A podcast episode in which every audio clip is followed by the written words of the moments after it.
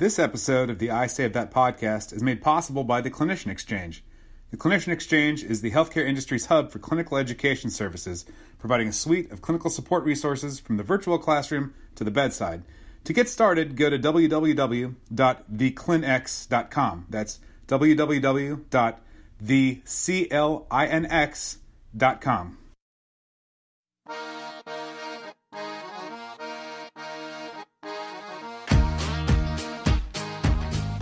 From the Association for Vascular Access, this is the I Save That podcast. Season one, episode six of the I Save That podcast. This is Ramsey Nasrallah. I'm joined by JAVA editor in chief and AVA director of communications, Eric Sager, as well as AVA's director of clinical education, Judy Thompson. Judy, this is the leadership episode of the podcast. What does that mean? That means that we're going to be talking about how leadership affects vascular access and how vascular access affects leadership. We have three amazing speakers on this this podcast. Dr. Laurel Wirtz, Dr. Stacy Harrison, and Amy Barton, who is soon to finish up her doctorate. So, all speaking on different aspects of leadership and vascular access. Sounds like we have quite a bit to get to, and we'll we'll go ahead and dive right in to that right after the break. Stay tuned.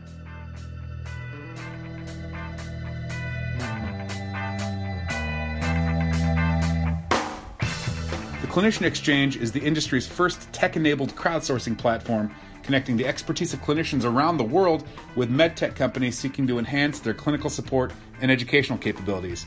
They've developed a multidisciplinary network of clinicians who want to advance healthcare by enhancing the way medtech organizations interact with their customers. If you're interested in learning more about how you can further advance healthcare while gaining personal incentives beyond, visit www.theclinx.com. It's www.theclinx.com and exchange your expertise. And we're happy to be joined by Dr. Laurel Wirtz from New York Presbyterian Hospital, an individual with years of experience in the vascular access specialty. And recently, she's taken on more of a leadership role at her institution. So, Laurel, how are you? I'm wonderful, Eric. Thank you. Thanks for having me. Absolutely. We're happy Hello, that you were able to join us today. Hi. This is great. I'm excited. It's going to be fun. Laurel, this is Judy Thompson as well. So we have Ramsey, myself, Eric, and you. But we're excited to have you on this. We are doing a, a bit of a series on leadership as it relates to vascular access. And I know you've had a bevy of different jobs and uh, been a specialist in vascular access and involved in AVA for many years. But let's hear what's been going on with you of recent. Congratulations on your doctorate and your new position. Thank you so much. Yes. So um, I, have been in, in nursing for, for quite a while, a lot of those years in vascular access since 2005. Um, and a large part of it has, has been in vascular access, but on leadership side of things, and as well as managing vascular access, different areas of nursing. So I've had a lot of, you know, kind of great experience on the inpatient side of, of nursing, um, as well as some in the outpatient arena. Uh, but just recently, I had a really exciting opportunity uh, at New York Presbyterian to join the uh, corporate leadership team and uh, really look more globally um, at uh, the discipline of nursing and professionalism across our enterprise and how we can standardize and innovate and integrate nursing care across a really large academic medical teaching center in New York City. And so uh, I just started this role a couple of months ago. And I'm kind of really uh, immersed in the details and getting to know everybody. But it's been really really fantastic and giving me a different side of leadership and how senior leaders can really influence uh, healthcare and patient outcomes. That sounds so exciting. And I think knowing you and your energy and enthusiasm, you're a perfect fit. It sounds wonderful. Yeah, I'm excited. You. That's great. So we have a few questions for you. Um, now, there's two questions that we're asking each of the participants that have been speaking on this, and then there's a couple that we've set up specifically for you. So, one of the questions that we've asked everyone um, is how important is leadership engagement in regard to vascular? Gee, leadership engagement is, is important in all areas of healthcare, right? Um, I, and I'd say it extends beyond uh, leadership engagement to an engagement uh, of all healthcare providers, regardless of your your role or your title. Right? Uh, conceptually, um, I think, and I think we know that engagement is linked to empowerment and job satisfaction and how people are involved in, in their jobs and their organizational commitment. All of that is linked. And well versed leaders know that, they understand that. And staff who are engaged in their work exhibit passion and commitment and, and this willingness to invest in, in themselves that then translates to an organization's success and helps the organization overall succeed. And it's more important than ever for frontline nurses to be engaged in their work and committed to the organization's mission they have to be capable of of delivering like this world class high care quality care in a complex and constantly changing environment right? Um, and so vascular access in my opinion is one area that's often overlooked. Um, although if we think about it it affects almost all patients admitted in the inpatient setting. And nearly every single patient in your hospital in an inpatient bed has some type of vascular access device sometimes we don't think this topic is so important. It blows my mind. Uh, vascular access so it can be rather basic, yet it's critical for patient care in both the hospital and ambulatory patient settings. And, and so leadership engagement and vascular access are very much interconnected. I couldn't agree more on that. Now, let's jump it up one more step. How does executive leadership affect vascular access teams? Executive leadership you know i'll answer this as a nurse leader in in healthcare institutions. So this is my lens of you know the professional discipline of, of nursing and nurses in general right? And we all say this. I'm almost sick of hearing myself say it but it's true. Healthcare is rapidly changing and it's growing in complexity right? I mean i right. hear it every day but it's so true and, and this necessitates that all care providers collaborate in this interdisciplinary type of fashion. And they're, they're like maximizing their efficiency. And, and who understands that better than nurses? Nurses are the largest group of healthcare professionals in a hospital. And they're the True. leaders on the front lines. They're the ones doing the patient care all day long. System executive nurse leaders, okay, we bring a unique perspective, an increasingly valuable perspective, to champion the efforts of these bedside nurses from various areas, including vascular access. And that'll translate from the bedside to the top of the leadership ladder. The role of the nurse executive, interestingly enough, I think has evolved. And it used to be focused all on nurse services. And now it's a broader accountability of patient care services across the healthcare continuum. And the expansion of that role and responsibilities positions a nurse executive as a member of the senior leadership team more so now than it ever did. I agree. I agree. Now let's flip that around a little bit. What can the vascular access specialist provide to the executive team to help that leadership make decisions that support best patient care and the vascular access specialists themselves? Mm, so the vascular access specialist is going to uh, uh, provide something to the executive team. I think whenever a staff nurse is going to go to a leader or an executive leader, even more so, you got to be prepared. You got to do your homework. It's all about the data and the research. And so vascular access clinicians should do their homework and come prepared, but they got to share the evidence available on a topic of interest um, that supports their creative ideas and their passions, right? If there's no evidence, they you need to do your own homework first. You need to do your own research, uh, present preliminary outcomes of, of data that you've collected or trials that you've done on, on a smaller level. Presenting that in a factual manner to senior leadership will gain their support. So, what you don't want to do, do not go to nursing leadership or senior leaders with vague ideas or opinions or ideas generated off of like the way we like to do it or the way we've done it for years, that will go nowhere. Uh, nursing needs to bolster their professionalism uh, through professional behaviors. And you know what that includes? That includes the development, use, and evaluation evaluation of research, as well as theory in your practice. And, and so I'm going to say if a vascular access specialist wants to be heard, be succinct, be prepared, do your homework, have the data and research to support your support your point of view. Absolutely. In fact, to make that point, uh, to help your point, I did something similar back in the day that I came in with a problem. I came in with data. I came in with a solution that a possible solution, which took about three minutes, very succinct.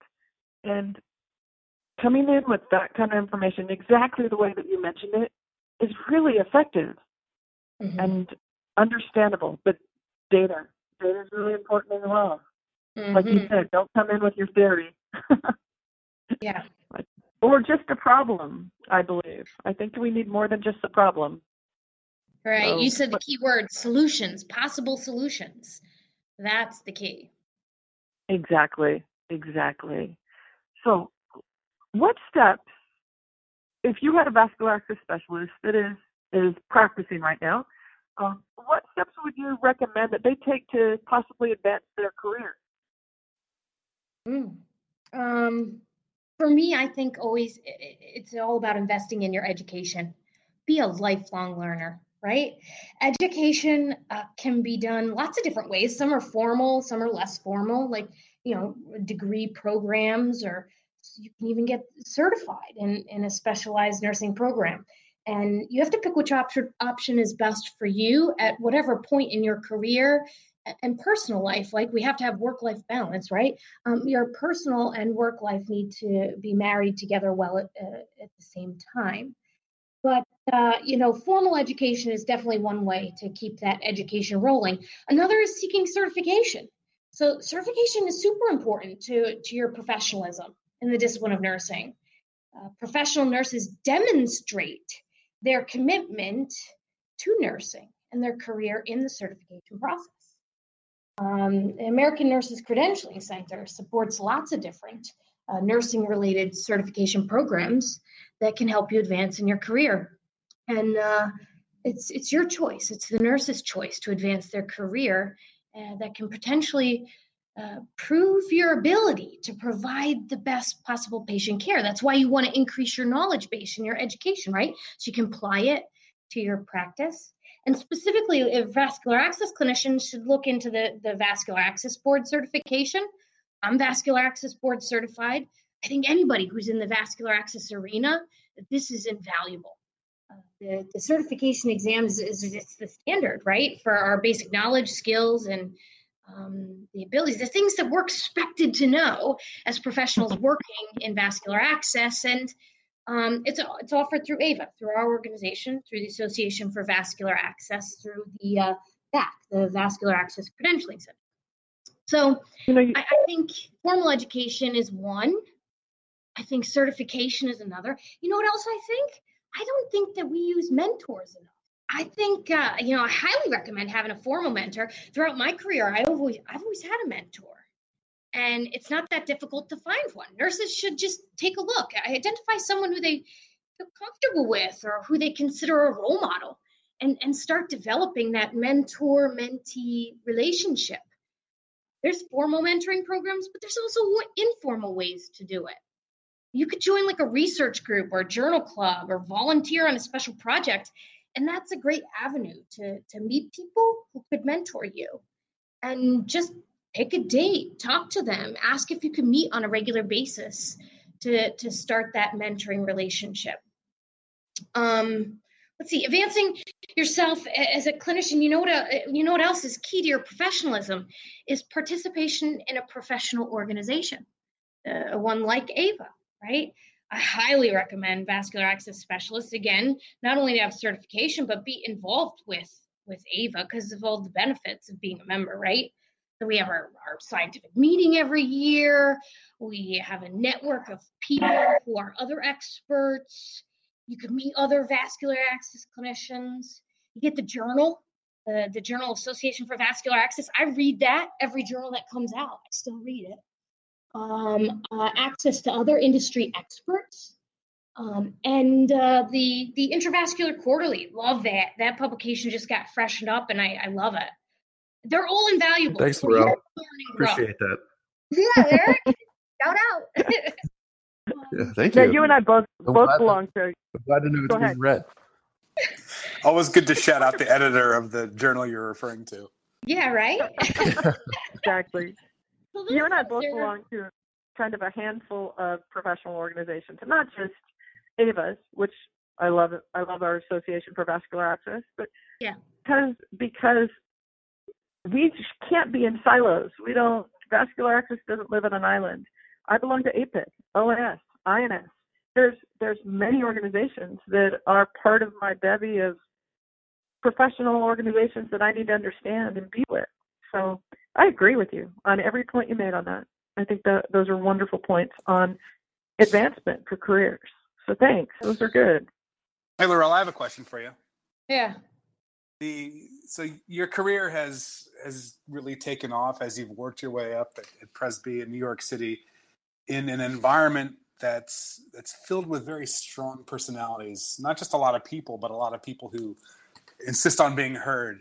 And I'm just wondering how, as a leader in an organization that complex uh, and that visible, have you been able to manage and mediate uh, when there have been times of crisis or disagreement and how you can advance your team, several teams, to getting past what uh, might be a, a, significant bump in the road um, to, to get back to your mission. Yeah, I mean, I think it goes back to the basics. None, none of this is really like rocket science. For me as a leader, it's about listening right? I mean, truly listening, which is so hard to do.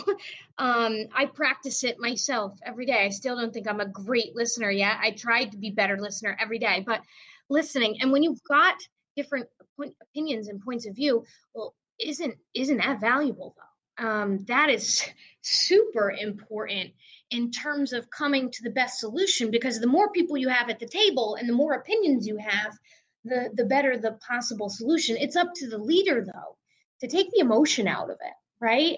Um, to really understand the vision, the goal, uh, where you're headed. And in healthcare, that is also very simple. We all want the same thing. We want to do the best for our patients, right? Putting patients first, um, making patients centric to our care, and offering the best possible quality care. Nobody wants to debate on that in healthcare. So you could get a ton of people with difference of opinions, but when the end goal is the same and you can get everybody in the room to agree that that end goal is the same, having different opinions and, and heated discussions actually makes your solution better, in my opinion. It's up to the leader to mediate that, to filter out the emotion, and, and make sure you're getting all the best information to come up with the best solutions. That that takes time and and you build that over time and practice and and stuff like that. But you know that's that in my opinion it's it's not really um, that complex. It goes back to the simple stuff. Listening having a goal and collaborating. You make it sound so simple.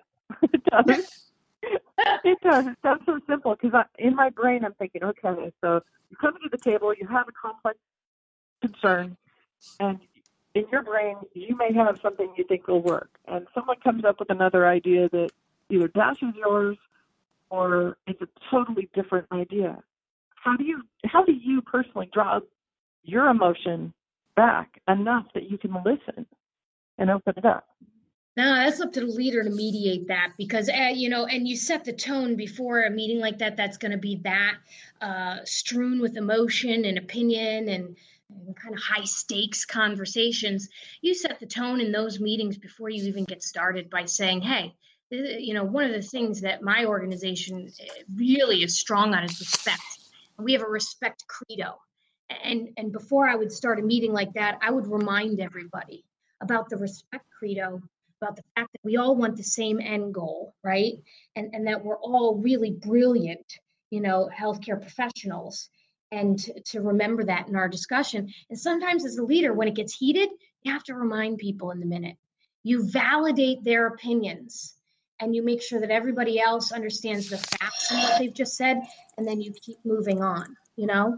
Um, but you can't you have to take out the, the the nasty comments or the digs or things like that and you have to call people out on that as the mediator of a meeting. You can't you can't condone that.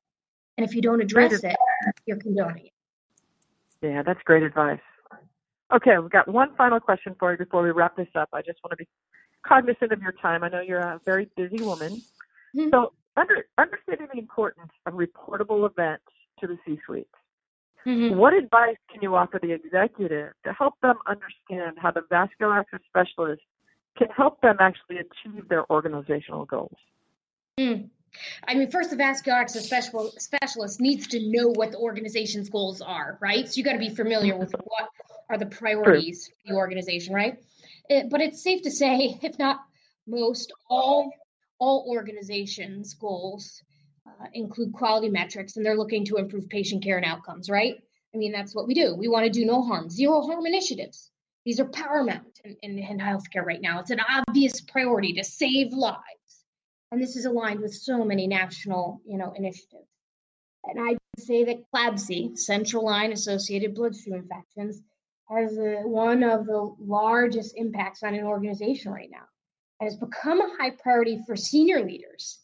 And that's because of its relationship not only to patient mortality, okay, but also to reimbursement structures and how they're shifting now to outcome based or value based purchasing models, as well as the impact on the organization's reputation.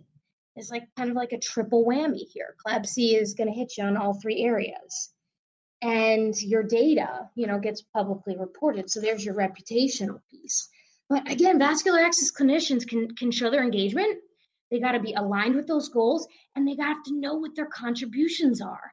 That helps, you know, them understand their value and be clear on the research and the evidence to support best practices and present those ideas and solutions, like you said before, um, to collaborate with leaders so they can contribute to the organization's goals. And you know that that stems from the insertion of catheters all the way through to care and maintenance.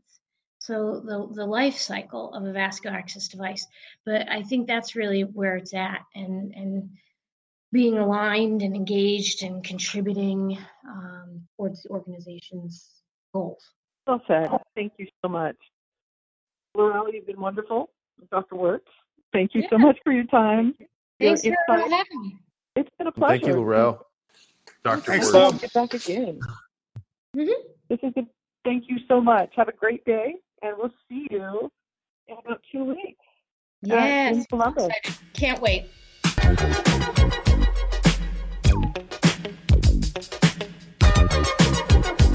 And it is our honor to be joined by Dr. Stacy Harrison, the Clinical Regional Director of MedSurg and Critical Care of her healthcare system, to continue our discussion on leadership and vascular access. Stacy, thanks for joining us. How are you? I'm wonderful. How are you? Great. I'm with you're here with uh, Judy Thompson, AVA's Director of Clinical Education, as well as AVA's CEO, Ramsey Nasrallah, who I know you know well. Hi, Stacy. Hi, Ramsey. Hey, Hi, Judy. Hi, it's great to have you on. Thank you so much for agreeing to talk with us and be on our podcast on leadership today. I'm excited to be here. Well, we're excited to have you.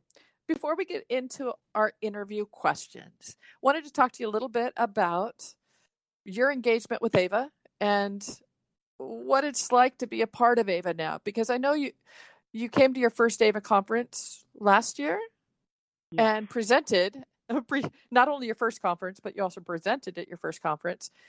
Tell us your your viewpoint if you would. I was actually really nervous about just presenting at an international conference and a conference such as AVA. And honestly, I was so excited and overwhelmed by all the wealth of infor- information and knowledge that I gained while I was there. By trade, I am not a vascular access nurse, but I have a lot of knowledge about it. The conference last year in Arizona was phenomenal, one of the best conferences um, that I have attended in my career. Wow. Well, that's high praise. That's high yes. praise. Yes, I, I specifically, you know, I took, I brought back to the organization um, Michelle DeVries. Did I pronounce that right? Shelley DeVries. You're DeVries. really close. I always, I always mess it up. That's um, okay. Um, Shelley DeVries, and she was phenomenal. Just talking about the quality and data, it was just absolutely phenomenal. There were so many good speakers. I wish I could have um, gone to all of the sessions, but that's just not possible. No, it's not. It's really hard. I, I have the same problem. I see three things in a time period and I want to go play and I want to go listen to everyone. But fortunately, we record every session and we videotape almost every session, even the breakout. So can always go to the AVA Learning Center post conference and check out what you missed. So that's good. One thing that I wanted to say, Judy, about the conference um, that I think I was most impressed with was that it was like multidisciplinary. So it wasn't just about being a vascular access nurse. It had to do with physicians and surgeons and uh, pediatrics. You have a whole session on pediatrics, interventional radiology. There's so many different specialties it covers, and that's what I really liked about it. It, it was just total. It was encompassing of different specialties. I agree with thanks. It, that's kind of what grabs my attention as well. It's Yay, so nice. we're living into our mission. It's good to hear that. that multidisciplinary thing we claim we are, and it's exciting. It's really nice to be, you know, shoulder to shoulder with my favorite radiologists and my favorite internists, and then and surgeons, and respiratory therapists. So it's it's wonderful for me too. I'm a longtime AVA advocate, and it's really nice to hear a perspective from a new AVA advocate. So um, we welcome you into our group. And Thank you. knowing that vascular access is not your specialty, can you tell us a little bit about what brought you in? We, uh, my organization had a a work group that was very region specific, and the director of infection control and quality at the time had this group. And she invited me to the group, and I had no clue I was coming to the group. I went to the group one time, and by the next time we had a meeting, I was running the group, and she retired. so I don't, I don't know if it was just, you know, how the chips fall, but I am so thankful that I am I lead this group because they are a wonderful group of vascular access specialists. And we have expanded the group not just to be in one region, but to multiple regions within our healthcare organization. Oh, that's wonderful. We always talk about breaking silos and improving patient care. And I think that's just a wonderful way to do it to bring everybody together and get on the same book. I totally agree with you. I love it when people say that. We just made my day. Okay, we're done. No, we're not done. So, um, I have a set of questions I'd love to ask you. A couple sure. of them we've we've asked each of the speakers, so I'm going to go over the first one that is common to the group of speakers we've had for this leadership talk today. So, um, first one, let's go with how important is leadership engagement regarding vascular access? Well, that's a very interesting question because as a nurse leader, whether you're in the C suite or you're managing vascular access, you have to know how to lead this particular group because they are definitely the subject matter experts. You may not have all the expertise or knowledge in that area, and you really depend on them to know what they're doing. So I think what really comes into play is you do your basic things, you know, checking license, competencies, A, B, C, D, E, F, G, but then to really just sit down and talk to them and get to understand where their challenges are. If it's patient related, if it's physician related, what is it related to? Um, that's really important. So I think it's important that vascular access nurses really they're a, a special carve out, similar to um, wound care nurses and it would be nice to see them have their own they even though they have their own specialty but throughout the nation they're seen as their own specialty as vascular access specialists in a separate like job category and job code and um, just seen not just as an rn who places PICC lines Oh, great point. And you you it's a great segue to something that's coming to AVA. So you got to hold tight on that one a little bit. But um now a little bit different slant on that. Now, you mentioned uh, the work group that you lead that is across the region slash nation. Now, that's a vascular access specialist. Is there a similar type group or is there collaboration amongst the leaders of those specialists? Absolutely. So, in the region that I'm in, which is Southern California, um, we have multiple leaders and we are all standardized on the same page. Actually, we're trying to get our other regions who have now joined this work group or peer group, whatever you want to call it. Um, we meet quarterly, and they're now taking our standards and implementing them in their regions. So it is working out to become a more a national group, more so than like a regional group. That's impressive. Now, could you tell us a little bit of what the mission of this team is? Absolutely. Our mission initially was to improve patient outcomes by promoting and implementing the best practices through evidence based research and collaborating throughout the organization. And that is our vascular access device group's mission.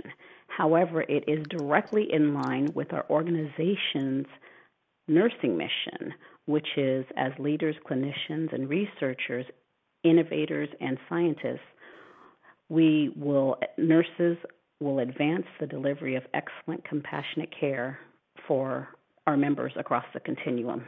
Very nice. Very nice. I like the way they dovetail to one another. Absolutely. So I'm going to switch gears just a little bit. Okay. Um, talk, talking about leadership styles, how do how do you think they affect team dynamics? It affects it dramatically. I mean, you can't have um, well, you can't have a autocratic leadership style and really make things move and shake them up, right? So you have to have more of, and I, this is my leadership style is more like a servant leadership style, and which really has characteristics like listening and awareness, uh, foresight, building community within the organization, commitment to growth of others, acceptance, um, which leads into transformational leadership style and transformational leadership style, as we all know, may be similar. It is really about motivating the members through like a shared mission or vision. So uh, that's what I think this is needed for to lead a group like this. I think it's very important. Yes, you always have tasks and deadlines and different things that you need to accomplish, but really listening to other people and hearing their voice and their opinion is really important to making the group work together and making it function and move towards one goal. Very nice. Now, you mentioned elevating others and helping clinicians grow. Do you have suggestions for those clinicians that might be striving to go upward into leadership? I think education is the most important thing. If you do not have your BSN or your master's, then please go back to school and start working on it.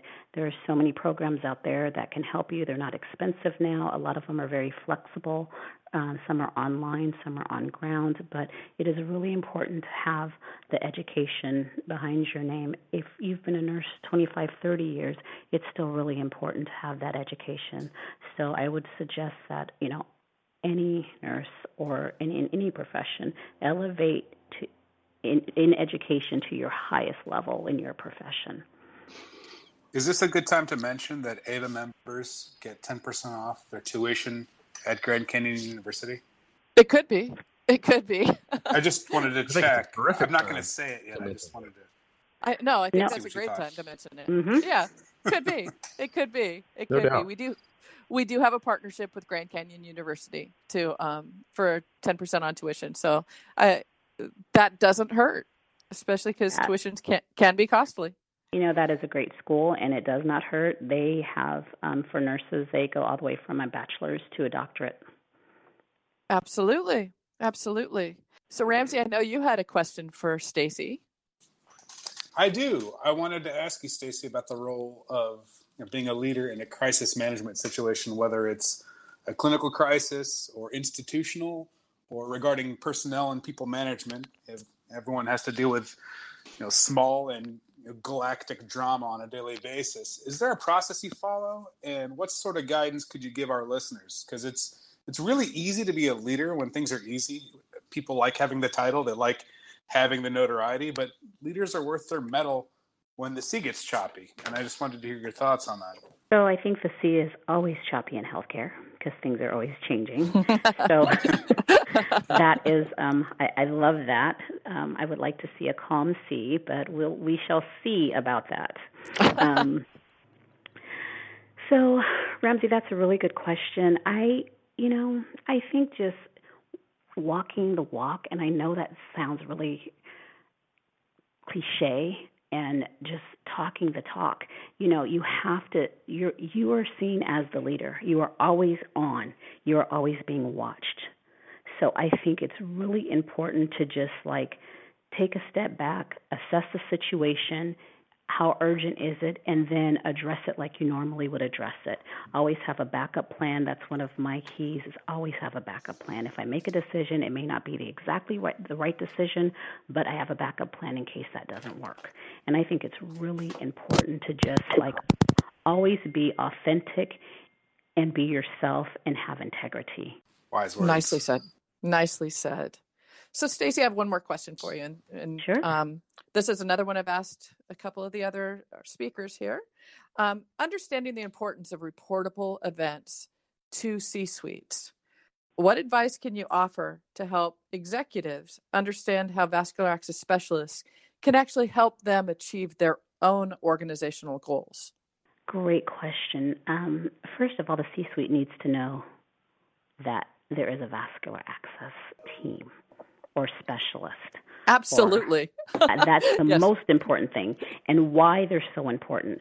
So I think it's really important for like maybe the CNE because usually they fall under the CNEs to really um, make sure that they're recognized and rewarded, you know, publicly and what's going on. It's usually you find out you have when you're that much of a subject matter expert, you usually find out when something goes wrong but not when something is okay and goes right. Your CLABSI rates are down. The vascular access device nurses never get credit for that. It's just the nurses on the floor. So it's really important to really involve the people that need to be involved and recognize and reward them. So I would say just just making sure that they're aware how important vascular access specialists are to the organization. I agree with you wholeheartedly, but I, I, know I've spoken to many nurses specifically, but clinicians, even the respiratory therapists, that that don't feel they have a voice within the C suites. They don't feel like there's a door to go open.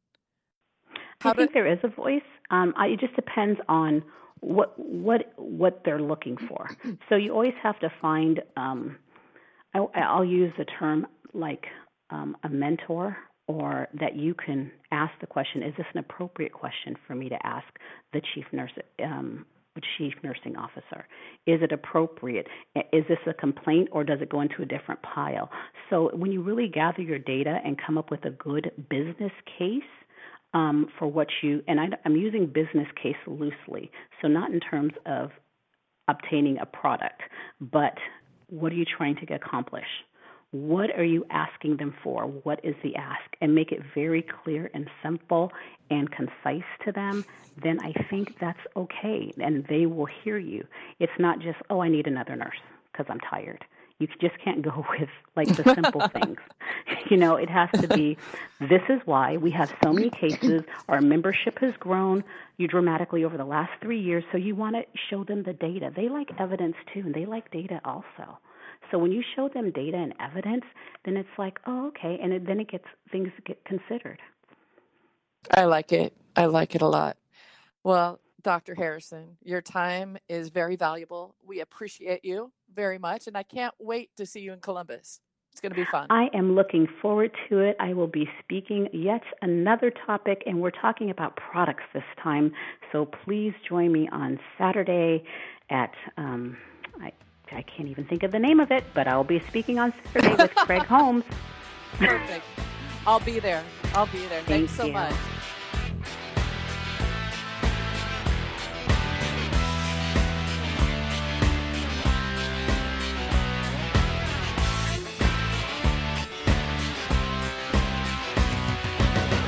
And we now continue with our leadership and vascular access series. Today, we are joined by the Director of Clinical Medical Affairs for Vascular Unit at Teleflex Medical. Her name is Amy Barden Spencer. Amy, how are you doing? Fantastic. Thanks, Ramsey. Hi, Amy. We're happy to have you on. This has been a great discussion already with our other invitees, our other members of this podcast, and looking forward to talking to you. Amy Barden, Thanks for so having me. to, go, good, good to chat with you. I've missed seeing you all the time lately, but this is exciting. I'm so excited to have a leadership series for AVA. It's a it's a very important topic, so we're going to jump right in. That's okay with you? Okay by me. Perfect. So we're gonna we've asked each participant um, the two common questions, and we're going to start with this one.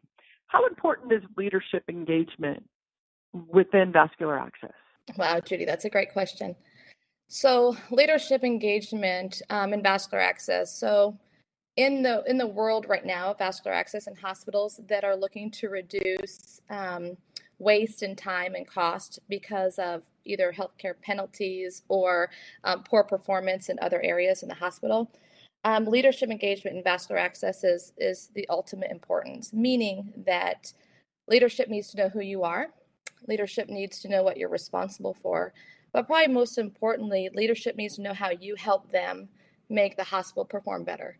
And I think that that's where some of our vascular access teams um, we could do better. We could show better. We could involve more, and we could get to know our leadership as as much as we want them to get to know us.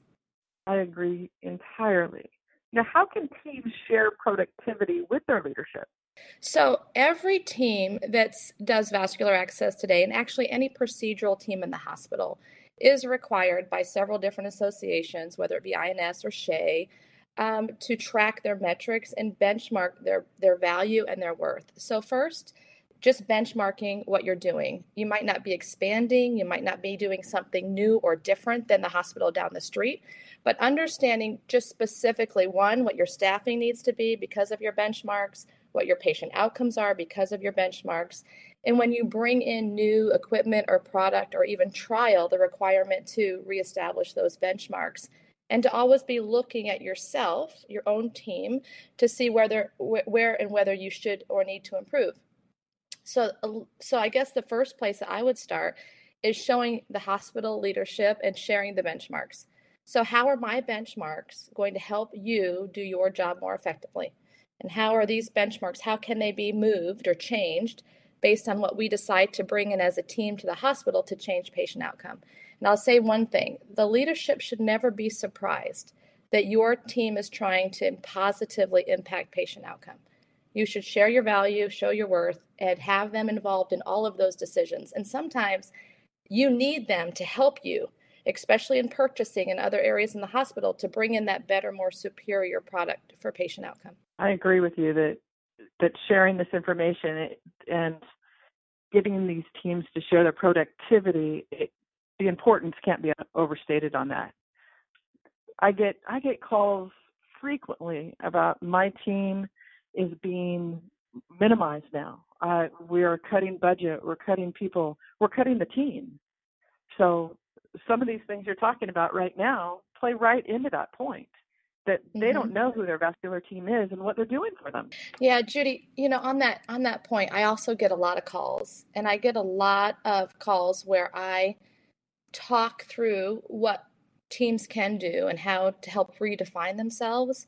And the teams that are being cut, you know, if I could summarize it, not to not to minimize it, but to summarize it, um, they haven't been involved as much as they could be with administration and and that messaging of showing their value. And I have to just remind you of this, like um, a hospital acquired or a hospital associated infection, a HAC right, that a, the hospital receives, the smaller the hospital, one matters. One, one, one matters. So if, if those little teams, because that's who's being disbanded right now, it's not the great big teams that are working round the clock, that are providing a lot of services. It's the teams that are struggling to get two to three FTEs to establish a great practice.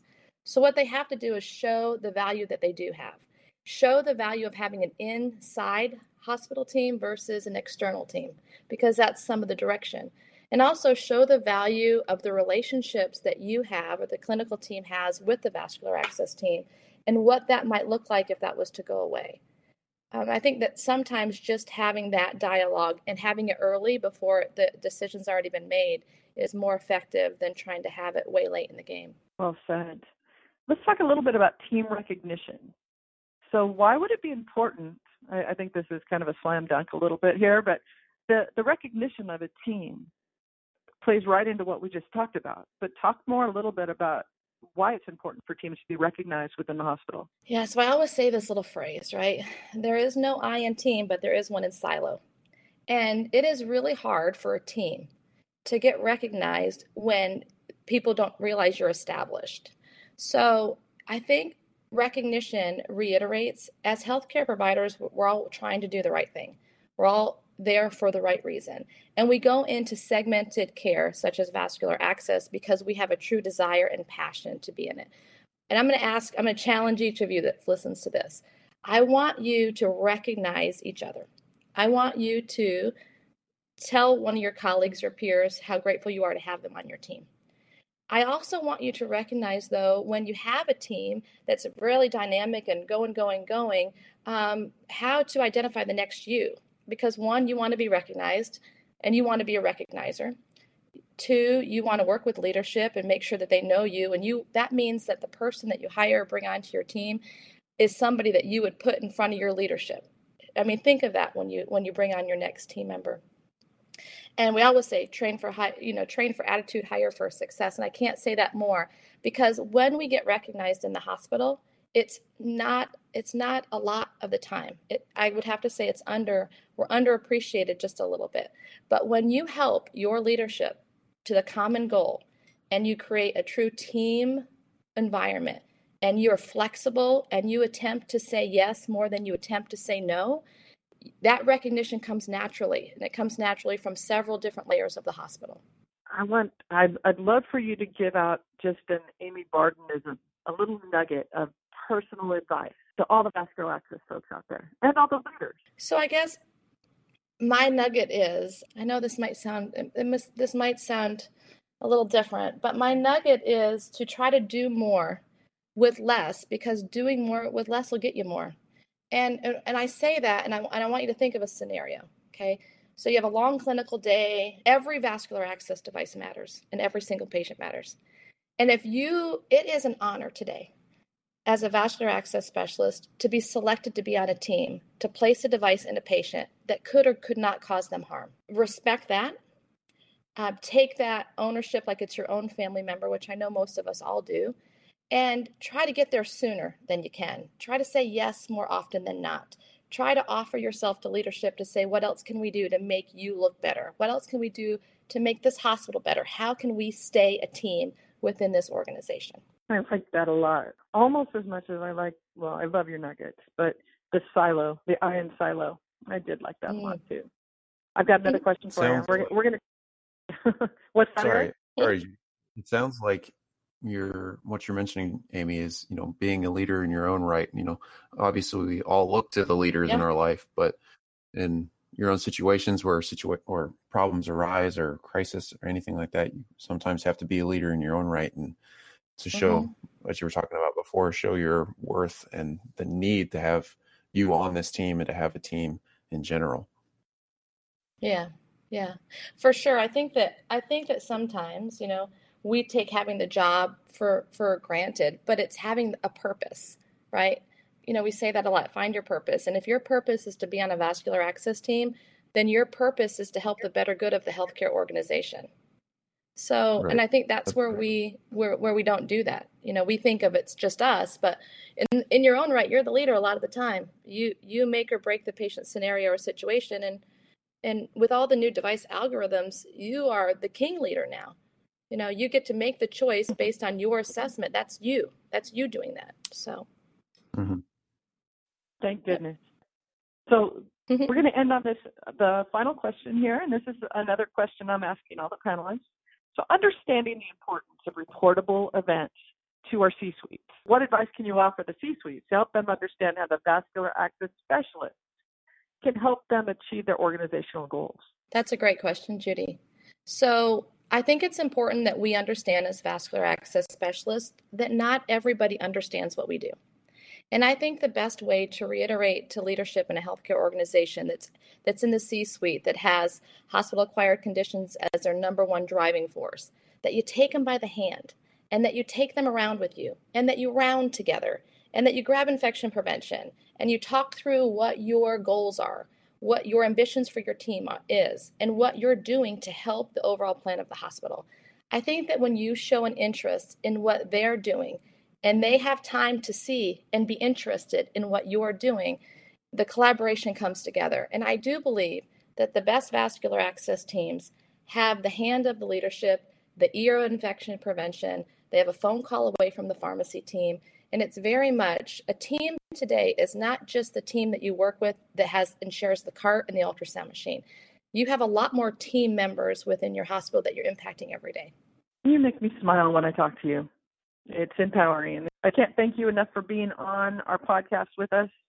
You are a leader in this vascular access field we're in. And before we let you go, I know mm-hmm. you're coming coming to our national conference and you're speaking. Can you tell me a little bit about your session? Yeah, so this year I am focused on the pre con sessions, and um, we're having, um, I believe it's our fourth year for the procedural cadaver lab.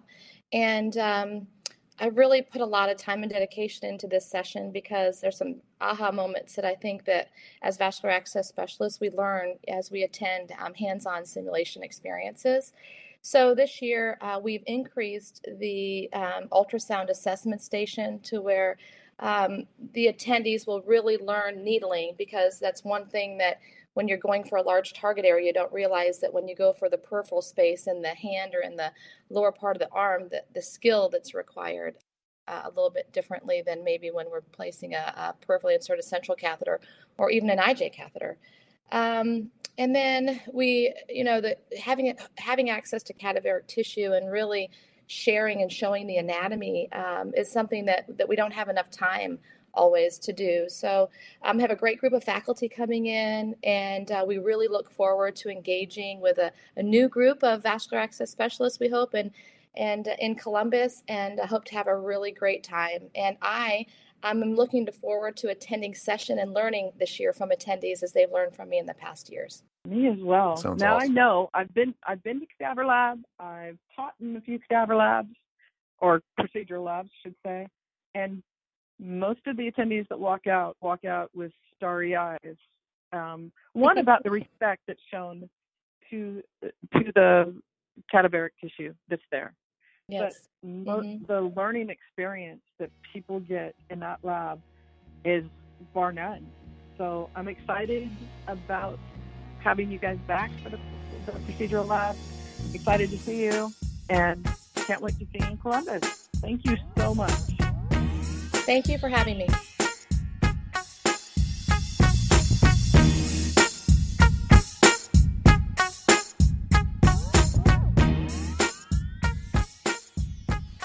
Hey everyone, check out the AVA Network events that are coming up before the National Scientific Meeting in Columbus. There are five meetings next Thursday. First, Shelley DeVries will present on improving dressing disruption in vascular access at Minivan in Bloomington, Minnesota. In Oklahoma City, Oakvan hosts Cheryl Campos at Mickey Mantle Steakhouse to discuss implementation of an ultrasound guided wire assisted IV insertion program. Then in Kansas City, MoCanVan is having Cindy Salem present on evidence based decisions for using Cathflo for CVC and midlines. At Ozark Van in Springfield, Missouri, Connie Dragenti will identify ways to reduce venous depletion with the Seldinger technique Extended Dwell Peripheral IV. And to round out next Thursday's meetings, ASVAN welcomes Michelle Biscassi for a lecture on decreasing vascular access complications and the positive impact it has on patients, clinicians, and healthcare settings. And just before Columbus, there are two events on Tuesday, September 11th. In San Antonio, Centex Van will host Emily Levy speaking on understanding patient perspective of long term care. And our van will be in Little Rock with Shelley DeVries speaking about midlines from the infection prevention side of the table. For more info on these meetings, how to register, and all things AVA Networks, please visit www.avainfo.org/networks. See everyone in Columbus. You can see the entire AVA network calendar on the AVA website at www.avainfo.org, which is also where you can join AVA or donate to the AVA Foundation. AVA is all over social media. You can follow the Association for Vascular Access on LinkedIn, Twitter, Facebook, Instagram, and Pinterest. Make sure you're subscribed to the I Save That podcast on iTunes, Spotify, and SoundCloud. We'd like to one more time thank the Clinician Exchange for sponsoring this episode of the I Save That podcast. And thank you to our terrific guests, Dr. Laurel Words, Dr. Stacy Harrison, and Amy Barton Spencer. Tune in later this season for part two of the Leadership in Vascular Access series. And, as always, thanks to Dabney Coleman. The information discussed on the I Save That podcast is solely for informational purposes. You should personally seek the guidance of clinicians before making any decisions that affect your health or the health of your patients. Listeners of this podcast are advised to do their own due diligence when it comes to making vascular access decisions. Our goal is to inform and entertain the healthcare landscape while giving you a starting point for your discussions with your own clinicians and professional advisors. By listening to this podcast, you agree that the hosts, our guests, our sponsors, and the Association for Vascular Access are not responsible for the success or failure of your health, your career, or any decision you make related to any of the information that we have presented. The I Save That podcast contains segments of copyrighted music that was not specifically authorized to be used but is protected by federal law and the Fair Use Doctrine as cited in Section 107 of the U.S. Copyright Act. If you have any specific concerns about this video or our position on fair use defense, please contact us at podcast at avainfo.org. No part of this broadcast shall be reproduced, transmitted, or sold in whole or in part or in any form without prior written consent of the Association for Vascular Access.